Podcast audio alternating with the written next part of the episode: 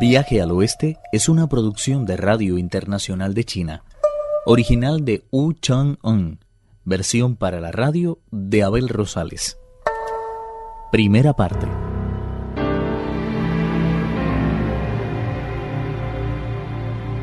El hermoso rey mono estaba preocupado por la muerte y esto llenó de miedo a sus súbditos.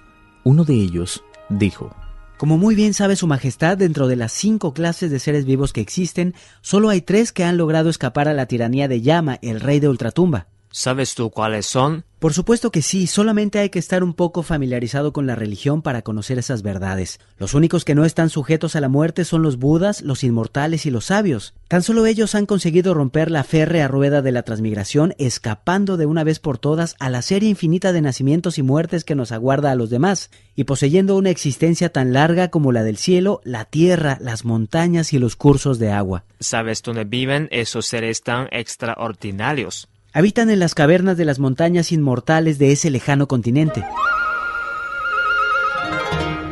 Temblando de satisfacción y esperanza, el rey mono dijo, En ese caso mañana mismo abandonaré esta montaña y partiré en su busca. Daré con ellos aunque tenga que recorrer toda la tierra y alcanzar los mismos confines del mar. Cuando lo haya hecho, permaneceré a su lado hasta que me hayan transmitido el secreto de la eterna juventud, y así me libraré para siempre de la inquebrantable tiranía de Rey Yama. Su entusiasmo por escapar de las redes de la transmigración y convertirse en un gran sabio en todo, similar al mismo cielo, se apoderó de todos sus súbditos, que empezaron a aplaudir, entusiasmados, mientras se decían unos a otros. Qué maravillosa idea ha tenido nuestro soberano. Mañana recorreremos de cabo a rabo la montaña. Recogeremos todos los frutos y bayas que encontremos. Daremos un espléndido banquete de despedida a nuestro gran rey.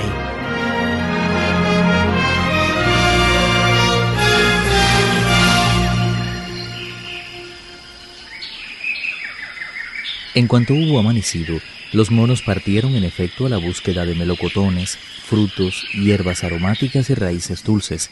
Recogieron además orquídeas, crisantemos y toda clase de flores exóticas y adornaron con ellas la enorme mesa de piedra que había junto al muro principal de la mansión. Fue allí exactamente donde tuvo lugar el rutilante convite de despedida. De nada puede presumir el buen gusto de los humanos, comparado con el que aquel día hicieron gala los traviesos monos de la montaña. El rey ocupó la cabecera de la mesa mientras los demás fueron tomando asiento según su rango y edad. El banquete duró un día entero. El vino corrió como los torrentes, y todos los monos se turnaron en servir a su soberano, que en ningún momento dio muestras de sentirse medianamente ebrio.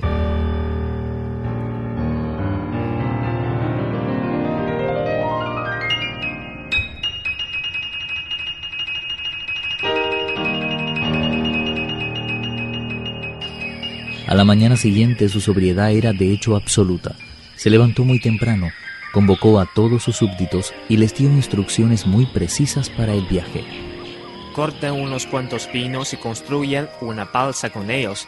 Como práctica usaré la para de bambú más larga que puedan encontrar. Ya saben que el mar es profundo y viaje ha de durar muchos días. Por eso deben de preparar también gran cantidad de bayas y frutos con los que poder alimentarme.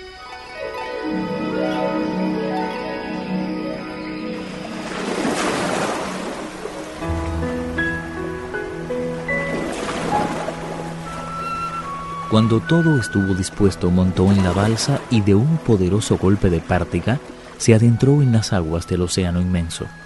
El viento le ayudó en su intento, soplando con fuerza en dirección al extremo sur. El poema habla claramente de su gesta. El mono que debe su existencia a lo alto, abandonó la montaña en la que habitaba y gobernó con pericia su balsa, hasta que logró colocarla en las mismas manos del viento. Impulsado por su fuerza, surcó los mares en busca de la inmortalidad. Esa ansia se había enseñoreado de su espíritu, expulsando de él cuantas cuitas nos aferran a los demás mortales, a la tela de araña de la existencia. Su corazón y su mente habían sido predestinados a realizar grandes gestas. Por eso se vaciaba ahora de todo y se lanzaba a la nada de la distancia, en busca del inaprensible misterio de los orígenes y la muerte.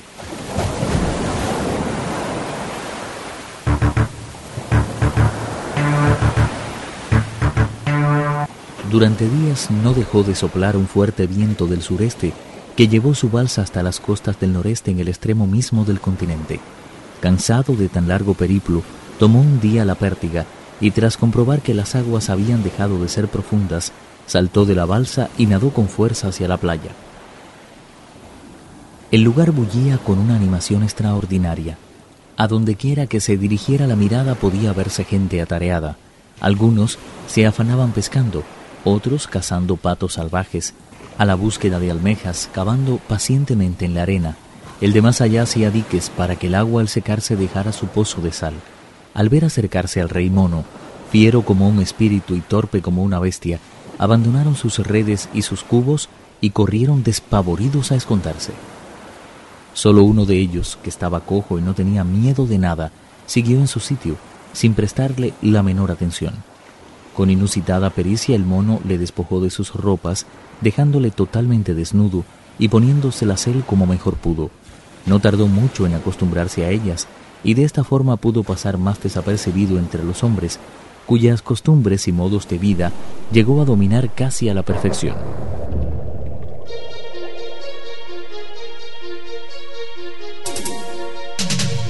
Recorrió ciudades y pueblos, se adentró en lonjas y mercados, habló con unos y trabó amistad con otros, descansó durante la noche y llenó la barriga durante el día, pero en ningún momento se olvidó de los Budas, los inmortales y los sabios, poseedores del secreto de la eterna juventud.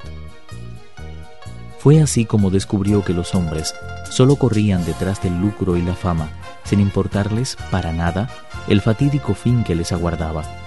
Ni uno solo de los que conoció mostró jamás la más mínima preocupación por la muerte, como si nunca hubiera de sucederle. ¿Cómo era posible que su búsqueda de fama y fortuna no acabara jamás? El ansia por las riquezas y el poder los tiranizaba como un gobernador sin entrañas, pero ellos se ofrecían gustosos a su juego, levantándose temprano de sus lechos y volviendo a ellos al anochecer. Por conseguir una sola moneda de cobre no les importaba montarse en sus mulos y cabalgar durante días sin fin. Su avaricia carecía de toda medida. El que había llegado a primer ministro soñaba con ser rey, y el que había alcanzado ya el trono aspiraba a convertirse en Dios. Pobres seres infelices, sedientos del reconocimiento y el honor, absurdos ignorantes de la inevitable llamada de llama. Su ceguera los obliga, incluso, amontonar riquezas y fama para sus hijos y nietos, como si éstos no hubieran de padecer la misma enfermedad. ¿Por qué nadie escapaba de esa locura y se detenía a pensar en el implacable fin que le aguardaba?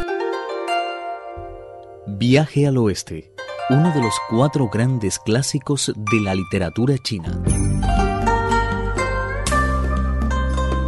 Versión para la radio, Abel Rosales. Actuaron en este capítulo Juan Carlos Zamora, Pedro Wang y Raúl López. Esta es una realización de Abel Rosales, quien les habla, para Radio Internacional de China.